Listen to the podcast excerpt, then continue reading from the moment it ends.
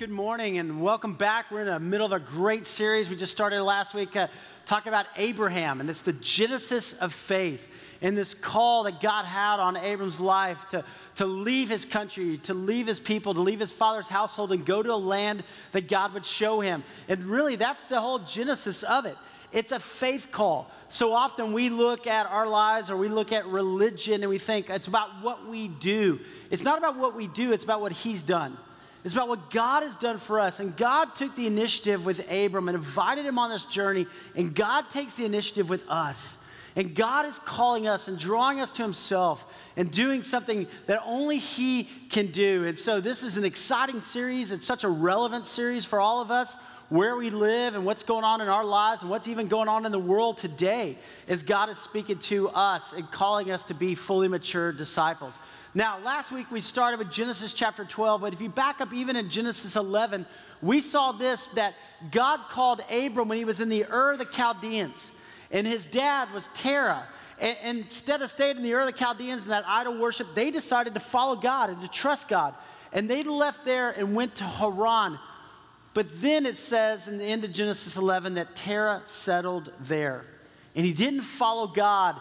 And so Abram continues on the journey. Now, I throw out these names. I want to put a map up just to kind of give you some perspective and let you see this. So if you look here down where you see Babylon, Babylonia, that area, that is where they started in Ur, the Chaldeans. And they were living there, and it was idol worship. And God says, No, I've got a bigger plan and purpose. And they went all the way up to Haran, about 600 miles, okay? You can recognize some of the cities there. Aleppo's right there. I mean, you know, the impact even today of what's happening. And then Terah stayed in Haran, but Abram follows God all the way down here to Canaan. Now, the Bible tells us that Abram was 75 years old. 75 years old when he left and he came down to Canaan. Now, I gotta tell you, that's pretty awesome. Because I don't know how many of you are 35. If you are 35, just know this God's not finished with you. God's not finished with any of us. God still has a call in our lives. God still wants us to follow Him and trust Him regardless of age, regardless of where we are in life. And Abram trusted. God had this covenant promise with Abram. He said, Abram, if you will follow me, listen, you leave your country, you know, your people, your father's household, and go to a land I will show you, I will bless you. And I will make you into a great nation. You will be a blessing to people. Listen to all people. I will bless those who bless you, and those who curse you, I will curse. And Abram's like, Hey, I trust you, God, but I don't have any kids. I'm 75, right? But I'm still going to follow. I don't know how you're going to do it, but God, I'm going to trust you. It doesn't make sense. You know, like the world would say, there's no way, you're old. How are you going to do that? But, but God, I'm going to trust you. Uh, I'm going to follow. So Abram and his wife Sarai and the nephew Lot, they go all the way down to Canaan. And what I love about Abram, Abram could look back on his life and say, hey, I don't have any regrets. I didn't just stay and settle in Haran. I didn't just settle and go halfway with God. I followed God even when God called me. I was reading an article the other day. There was a lady named Bronnie Ware wrote an article, and she was a palliative care nurse. Okay, so she dealt with patients in the last days of their life, like three weeks to live, you know, and she would come in. She worked with hundreds of patients. And here's her list. She said, after listening to all these patients, here are the top five regrets of the dying. The top five regrets of the dying. Here they are. Number one is this I wish I'd had the courage to live a life true to myself and not the life others expected of me. Wow. How many people get to the end of their life and go, man, I didn't live the life God wanted me to? I lived the life everybody else wanted me to live. I live what others expected of me. Maybe you're dealing with that. Maybe you're struggling with that. Listen, listen, listen. Don't get to the end of your life and have a regret there. The second regret is this. She said, this is what people said, their patients. I wish I didn't work so much. This was from most of her male patients, by the way, she said. I wish I didn't work so much. And I think we can all get caught up on that, right? We're on this work treadmill and we're going and going and going, and we're thinking just more money, more money, more money. It's, it's not always about that. Right? Your relationship with the Lord, your relationship with your spouse, your relationship with your family, your relationship with your kids. And, and at the end of their life, all these patients are looking back going, Yeah, I wish I hadn't done that. And the third regret was this it was, I wish I'd had the courage to express my feelings. I wish I had the courage. Do you, you know old people will just say anything? You know what I'm talking about? Like, they just, they don't care, right? They're just like your grandmother, you're like, she just says it. You're like, Mom, really? She's embarrassing me, you know? But, but you know, you got to kind of like that. And I think most people get to the end of their life and they go, you know what? I wish I would express my feelings. I wish I would have said what was really going on in my heart. I wish I would have expressed how much I love somebody or how much I care about somebody, or I wish I would have expressed, hey, I don't think you should be doing this. I, I wish I would have had the courage to do that. Here's the fourth regret that a lot of people die with, and it's this regret. I wish I'd stayed in touch with my friends. I wish I'd stayed in touch with my friends. And here they are uh, dying, and they're looking back and they're saying, man, I, I missed out on community right? I was either on that work train or I was doing all these other things, but I somehow I missed out. That's why church is so important. That's why community is important for us to have those relationships. We all need a place to belong. And then the fifth regret that she noticed among all these people was this I wish I'd let myself be happier. I wish I'd just let myself be happier. You know, happiness is a choice, right? It's something you choose or you don't choose. And we can get weighed down in jealousy, we can get weighed down in bitterness, we can get weighed down in all these things. But, but when you begin to follow God, I think all of a sudden it's just like, I know that God is sovereign. I know that He's in control. And I can enjoy the journey. I can know that God is going to bless and that He has this. And, and I think for all of us, there's this place in our lives where we go, I don't want to die with regrets. I want to live my life fully for the glory of God. I want to make every moment count.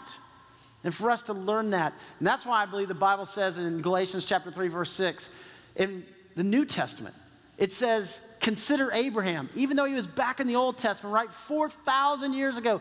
Consider Abraham. He believed God, it was credited to him as righteousness. Go back and look at this guy's life. Look at how he lived and learn that it's a journey of faith. If you have a Bible with you this morning, I invite you up with me to Genesis 13. Genesis 13. Uh, man, this is so good, so deep, so rich. This guy, Abram, that God called, and his name is later changed to Abraham.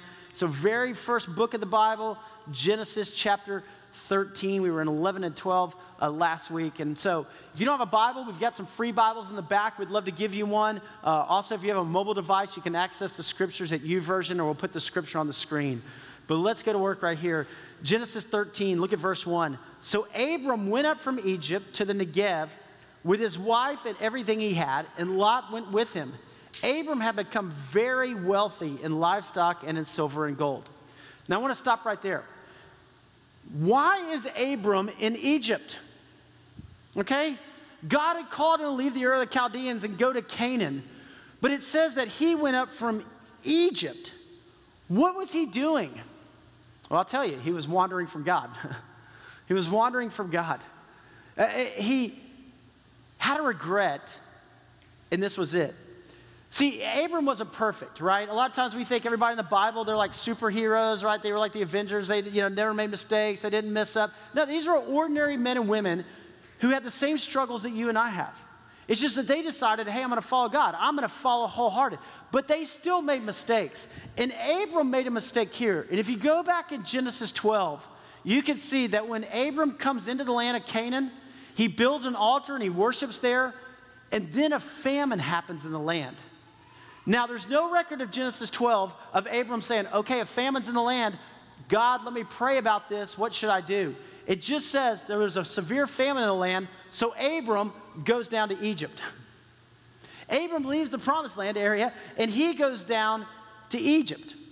And when he gets down to Egypt, here's what he does. Here's what he does. He says to Sarai, his wife, he says, Sarai, whoo, you're, you're really attractive. And I know what's going to happen, right? We're going to get down there, and they're all going to look, and they're going to say, hey, look how attractive you are. And they're going to kill me to get to you. So here's what I want you to do, Sarah. I want you to tell them that you're my sister. Now, technically, if you go back and look at the genealogy, you know, you can kind of make this as a stretch. But, but here's what Abram was doing. He's like, hey, hey, you just tell them you're my sister. Now, Sarai is about 65 at this time, right? So I don't know if she was on some CrossFit program or I don't know what was happening, but I guess she was a hottie back in those days. And anyway, sure enough, they come into Egypt right? And Pharaoh's officials all go, hey, check out the new girls in town. And so they go and bring her to Pharaoh. They take her and put her in the harem of Pharaoh. And Abram's over here Like, whoo, they spared my life, right? Because you're my sister. But true to his word, as God always is, he says, I will bless those who bless you, and those who curse you, I will curse. He brings a curse onto Pharaoh and he inflicts disease on Pharaoh's household. And so Pharaoh's figuring out, hey, something's not right here. And before he does anything with Sarai, he goes to Abram and goes, wait a minute, wait a minute, wait a minute. She's not your sister, right? She's your wife. Because something bad's happening and God's punishing me. And Abram's like, yeah. He's like, take your wife. Why would you do this? Why would you do this? Now, now I want you to think here, because this was a huge, huge regret, I think, for Abram. Because what did that say to Sarai? You know what that said to Sarah? Listen, listen. Sarah, you know what? I'm going to put your life in jeopardy. I'm going to put you, you go sleep with Pharaoh or whatever else, but just as long as I'm okay. And I bet Sarah's like, why don't you stand up and fight for me? Why don't you be a man? Why don't you be my husband? Why don't you be there for me? And you know what it did? It put distrust right there. It also showed Sarah, hey, when things get tough, you know, instead of praying, you fix it yourself. And so, sure enough, what's going to happen a few years later, we're going to see later on in the summer that Sarai, when she's getting older and still don't have any kids, she says, Hey, I'll just take matters into my own hands. Abram, you sleep with my Egyptian maidservant, Hagar. And we're still feeling the ramifications of that today, right?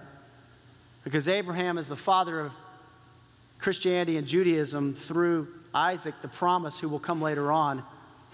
But if you go to Islam, Islam traces back to Abraham through Ishmael. But I think that seed was planted right there.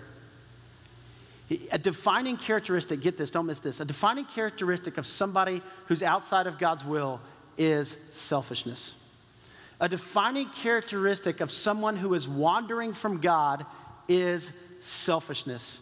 And if you find yourself becoming more and more selfish, then you need to do a check, right? A spiritual check and just say, whoa, whoa, whoa, I must be moving away from God. If you find yourself being selfish in your marriage, if you find yourself being selfish with your kids, you know what, what a great indication of selfishness is?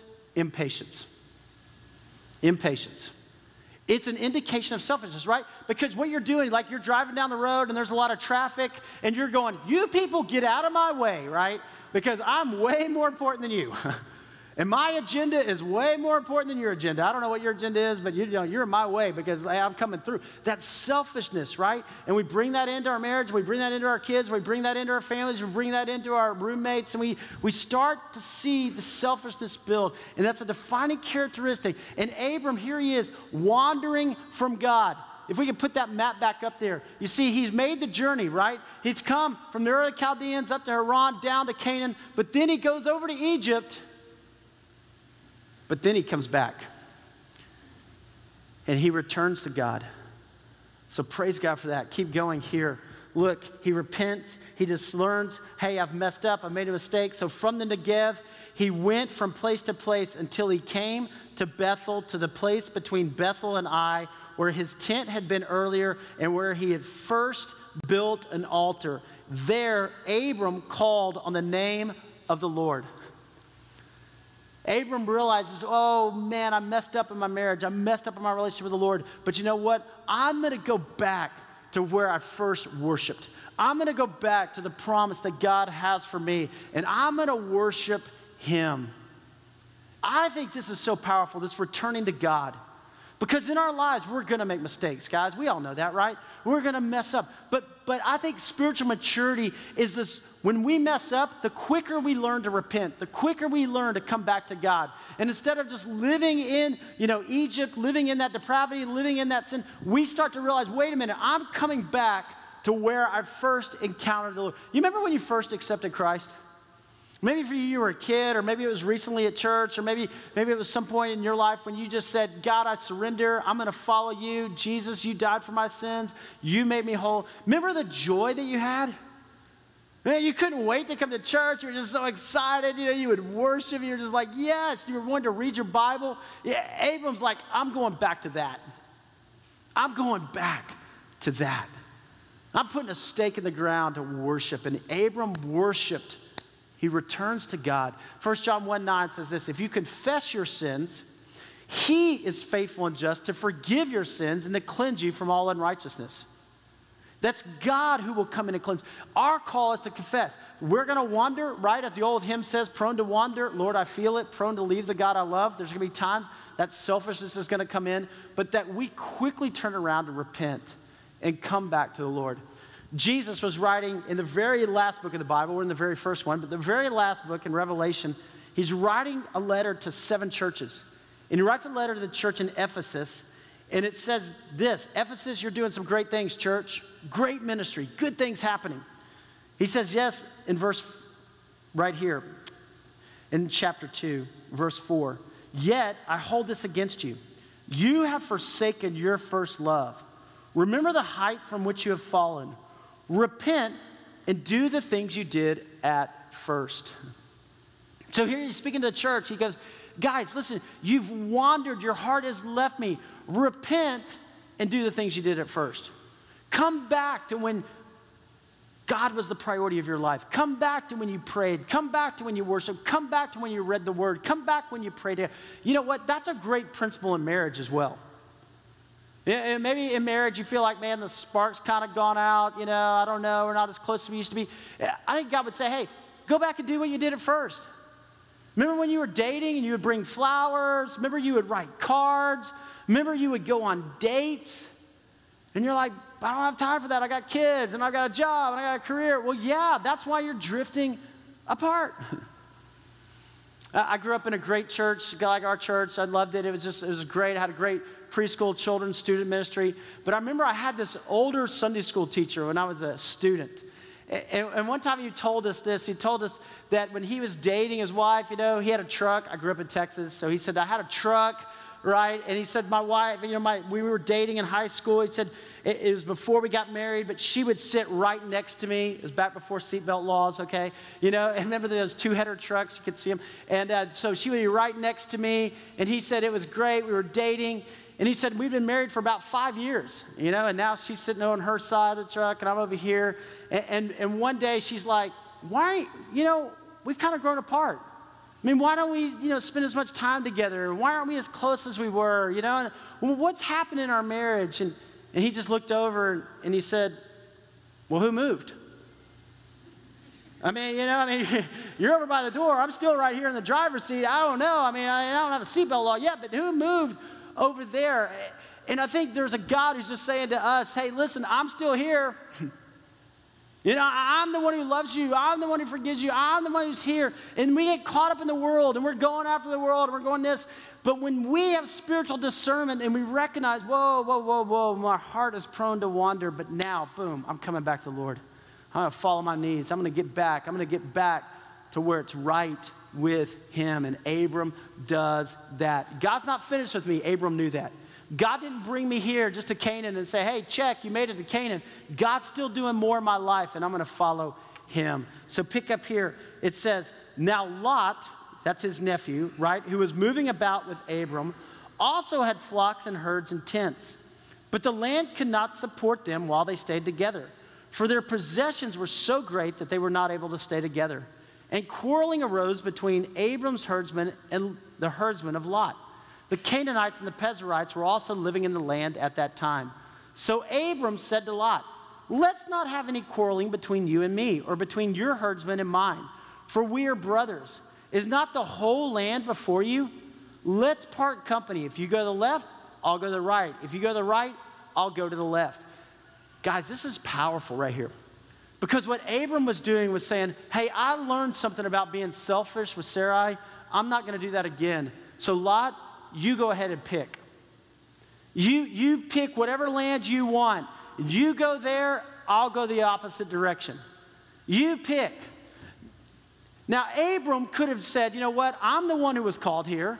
I'm the uncle. I'm the elder. I'm the one who should get my pick of the best possible land here. But Lot, go ahead because I'm going to trust God. I'm going to trust that God's going to provide. I'm going to trust God even when it doesn't make sense to let my nephew pick the best land. But, but God, I'm going to trust you. You go ahead and pick Lot. So Lot looked up and he saw that the whole plain of the Jordan was well watered, like the garden of the Lord, like the land of Egypt, told Zoar. This was before the Lord destroyed Sodom and Gomorrah. So Lot chose for himself the whole plain of the Jordan and set out toward the east. The two men parted company. Abram lived in the land of Canaan, while Lot lived among the cities of the plain and pitched his tents near Sodom. Now, the men of Sodom were wicked and were sinning greatly against the Lord.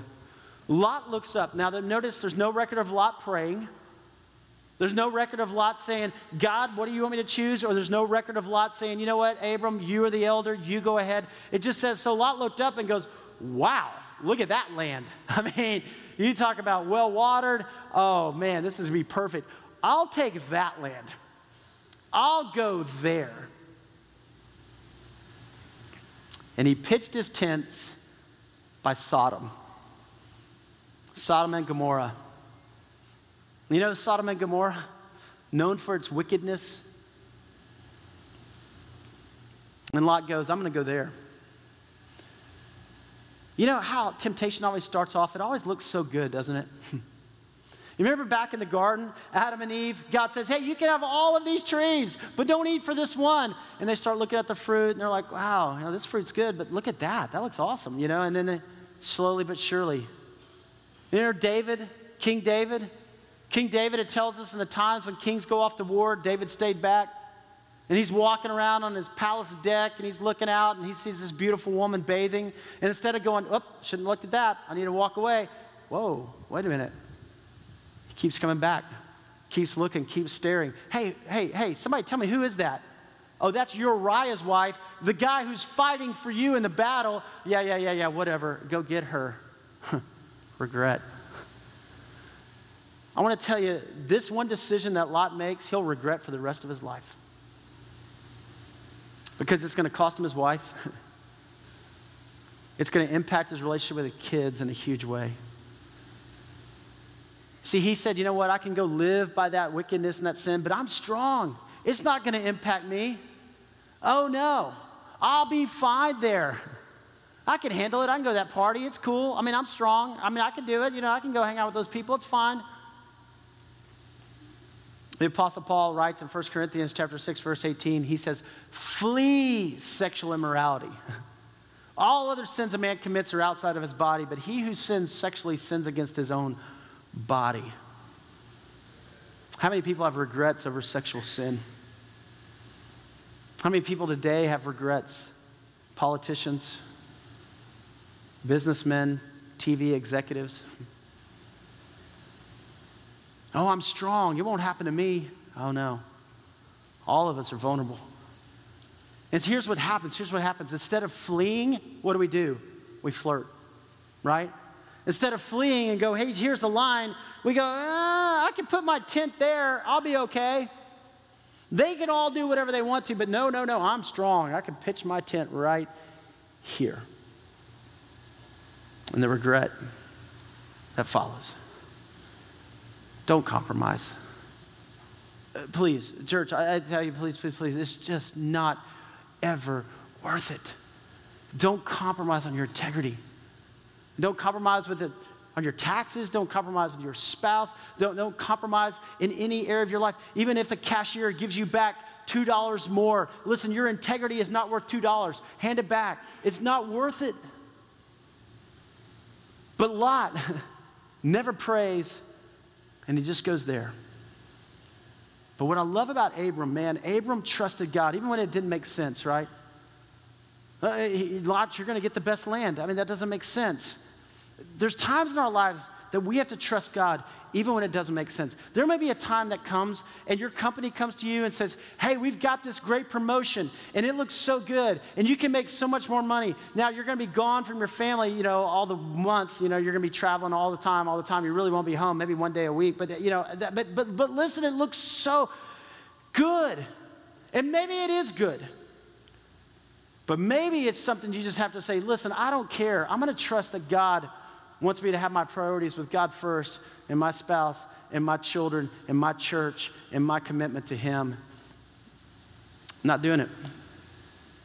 I know where it's going to lead me. I know where it's going to lead my family. I'm not doing it. Maybe it's trusting God just every day when you wake up instead of like, oh man, I got to fix everything. There's so many things that got to happen because it's all dependent on me. It's, it's no, no, no, no. I'm going to stop and take the first 10 or 15 minutes and I'm going to get down by my bed and I'm going to pray and I'm going to read my Bible and I'm going to say, God, it's in your hands. I know it doesn't make sense because there's a lot to do today, but this makes a ton of sense right here to be with the Lord and let God handle the things for me. I know it doesn't make a lot of sense to be selfless in a world that says get as much as you can right now, but I'm going to tell you, I'm going to learn to be selfless and give because my God says He'll provide, and I'm going to trust Him. I know when God calls me to go on a mission trip, and I may, everybody else is going to go, Well, how are you going to make it? What are you going to eat over there? How are you going to survive? And I just go, like, I don't have all the answers, but I'm going. Not knowing everything, but I'm trusting. Or when God calls me to serve, or when God calls me, I'm His. All His, wholly and completely. And that's what Abram did. And here's what God does God says, when you are faithful, God says, when you are faithful, watch this. So the Lord, verse 14, said to Abram, after Lot had parted with, from him, Lift up your eyes from where you are and look north and south and east and west. All the land that you see, I will give to you and your offspring forever. I will make your offspring like the dust of the earth, so that if anyone could count the dust, then your offspring could be counted. Go walk through the length and the breadth of the land, for I am giving it to you. God just gave Abram a greater vision for his life. He goes, Abram, look at all the land. Look north and south and east and even look west because I'm going to give you that land too. You trust me, Abram. You hold on to me. And the Bible juxtaposes Abram and Lot. You can see it throughout Scripture, right? You, you got Abram who was faithful to God. Even though he wasn't perfect, even though he made mistakes, he was faithful to God. And you got Lot who was impulsive, who didn't pray, who was selfish, who wanted to be by the world. And you see the ramifications and God is constantly calling you and I out of that life, out of the Ur of the Chaldeans, out of idol worship, out of the way of the world, and calling us to follow Him. And I want to tell you, when you live life for Him, there is no regret. And when you follow Him, man, it leads to a life of blessing. When I committed my life to Christ many, many, many years ago, I want to tell you, I've never regretted it for a day. I mean, I'm not perfect, and there's times I make mistakes, but God is so, so, so faithful. And God calls me to follow and to trust, going not knowing everything, but just trusting Him.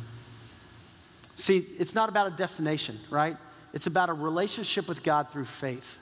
A relationship with God through faith. I'm going to trust you, Father, every day of my life. You know, as a church, when we started 14 and a half years ago, I, I've told you this, I was scared. I mean, I'll be honest.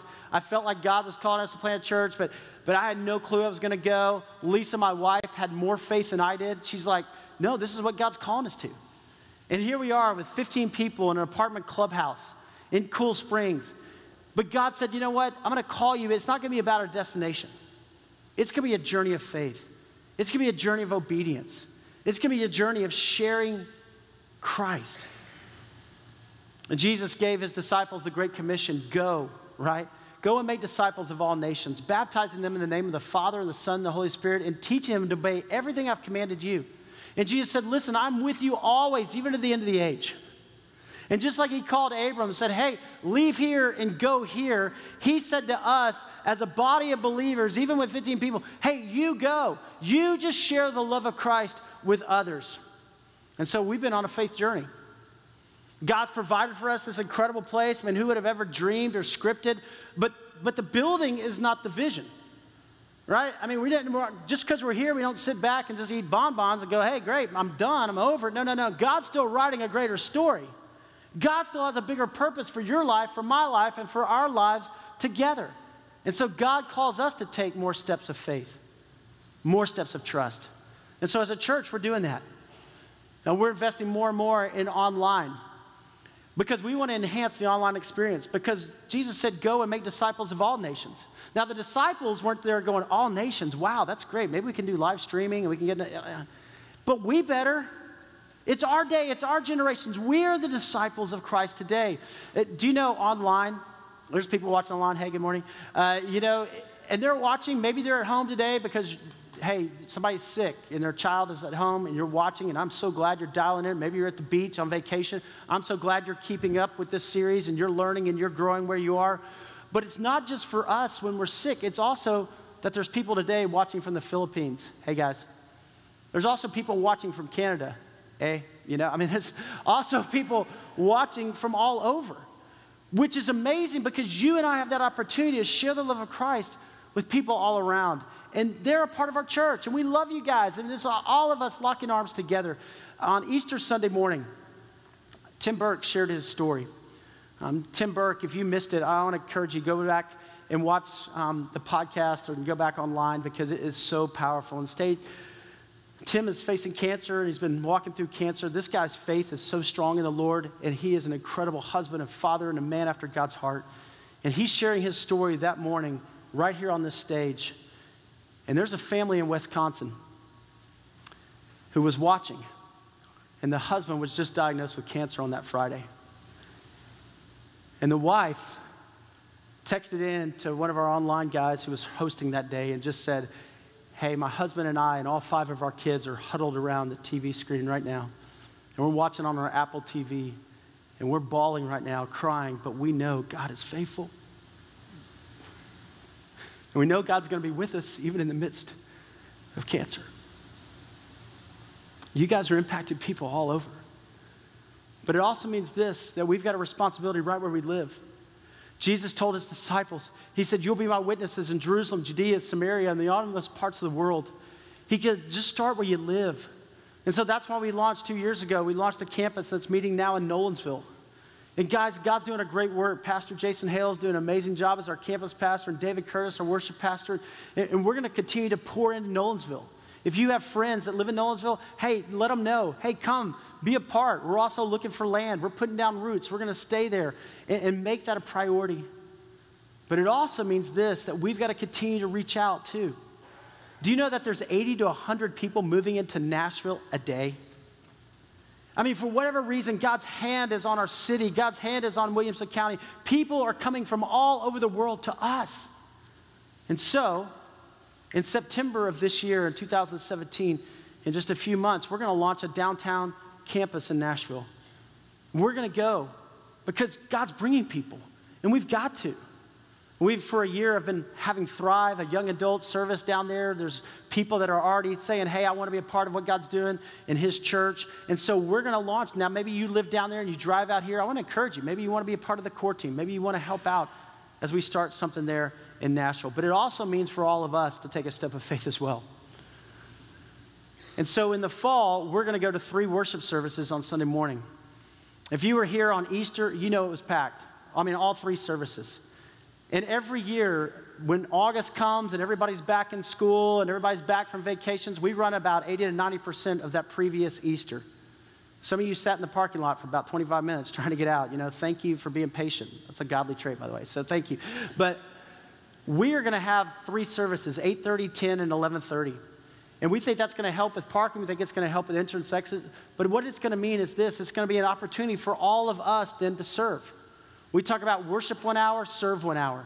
So worship at 8:30, serve at 10. Worship at 10, serve at 11:30. But somehow that you and I, we are being fed, being filled with the Spirit, being filled with God's word, being filled in worship, and then we're giving back and we're serving, we're pouring out. So inside your worship guide, there's an insert that just talks about some worship one, serve one opportunities. And I want to give you some time to pray about it for a couple of months. Just pray, thinking, God, where do you want me to serve? And on the back, there's all kinds of places, you know, whether it's audio or camera or worship team or whether it's in preschool or children or student ministry. But there's a place for you. And you can put your name on here, put your email, you can drop in the offering basket as it comes by. This is just, hey, I'm interested. I'd like to hear more. This isn't I'm signing up for the rest of my life, you know, to work with preschoolers. This is I'm just interested. I want to be a part of what God's doing. I want to serve in some way. Just fill that out and drop it in. It also means this that if 80 to 100 people a day are moving in, you're getting a lot of new neighbors. and you are probably. If you look around your neighborhood, you look around your apartment complex, you look around where you live, there are people coming here. So, how can you and I share the love of Christ? How can we invite them to come and be a part of what God's doing here at His church? You know, 14 and a half years ago, my wife made this statement. I'll never forget it. She sat down, we sat down on the couch, and we were talking and we were praying about planning and starting. And she looked at me and she said, Jeff, 10 years from now or 15 years from now, I don't want to look back and say what God could have done. I don't want to look back and say we missed it because we didn't follow Him in faith. She said this I don't want to look back and have regrets. I want to tell you, 14 and a half years later, we're not looking back and having regrets because God is doing an incredible work for His glory. And God is raising up a people who are disciples, who are seeking Him, and who are impacting lives all over, and that we get to serve together. Uh, uh, God is raising up men and women, and we're locking arms together, and we're serving. And we're, none of us are perfect, but we're all on a journey of faith together, and God is growing us as disciples. But God's not finished with any of us. God is calling us to go forward, and we're following Him. Here's how Genesis 13 ends. Look at verse 18. It says So Abram moved his tents and went to live near the great trees of Mamre at Hebron, where he built an altar to the Lord. What did he do? He comes back and he worships. God, thank you for the greater vision for my life. God, I just want to worship. I don't know how you're going to do it, God. I mean, I don't have a kid and I'm 75, but, but God, I trust you and I'm going to build an altar and I'm just going to worship you. I don't know where you are today, but I know this God's here. And it's not an accident that you're here. God is doing something in your life, and God's not finished. And God is calling you to take a next step in your faith journey. And maybe for you, today is a day of salvation. Maybe for you, you all thought it was about works and how good you were, and you realize today, listen, it, it's about following God through Jesus. It's about having a relationship with God through His Son who died on a cross for my sins. And maybe you want to get down on your knees by your chair and just say, Forgive me, Father, for my sins. I am yours. Maybe today you've kind of gone halfway, right? You've accepted Christ. You've made that personal commitment, but you've never been baptized, right? You've never made that public, that expression on July 30th. We're going to have a baptism service. Maybe for you, it's like, hey, today I'm making that commitment. I'm going to follow. Maybe today God's calling you to serve. Maybe today God's calling you to missions. Maybe today God's calling you to trust Him and give. I don't know what it is, but I know this God's not finished with you. And the best of your life, I still believe this is still to come. You hold on to Him, you trust Him, you worship with everything you have, and you follow God even when it doesn't make sense, because our God is faithful. Hey everyone, thanks again for joining us today. We hope you enjoyed the service, and we want to encourage you to reflect on today's message throughout the week. Here at Rolling Hills, our goal is to raise up a community of disciples to be the hands and feet of Christ, and we hope that you will partner with us in doing so. How do you do that? Well, here are several ways. First, join us every Sunday, either online or at one of our physical locations. Join us as we worship our God and learn more about Him and His plan for us. Second, get connected. Check out our Next Steps page on the site to find out how you can engage with us further by serving or joining a community group. And lastly, we want to invite you to partner with us financially. You can do that online through the giving section of our site. All tithes and offerings go to support our ministries both locally and internationally, enabling us to impact lives and share God's Word. Again, we are so glad you joined us today. Have a great week.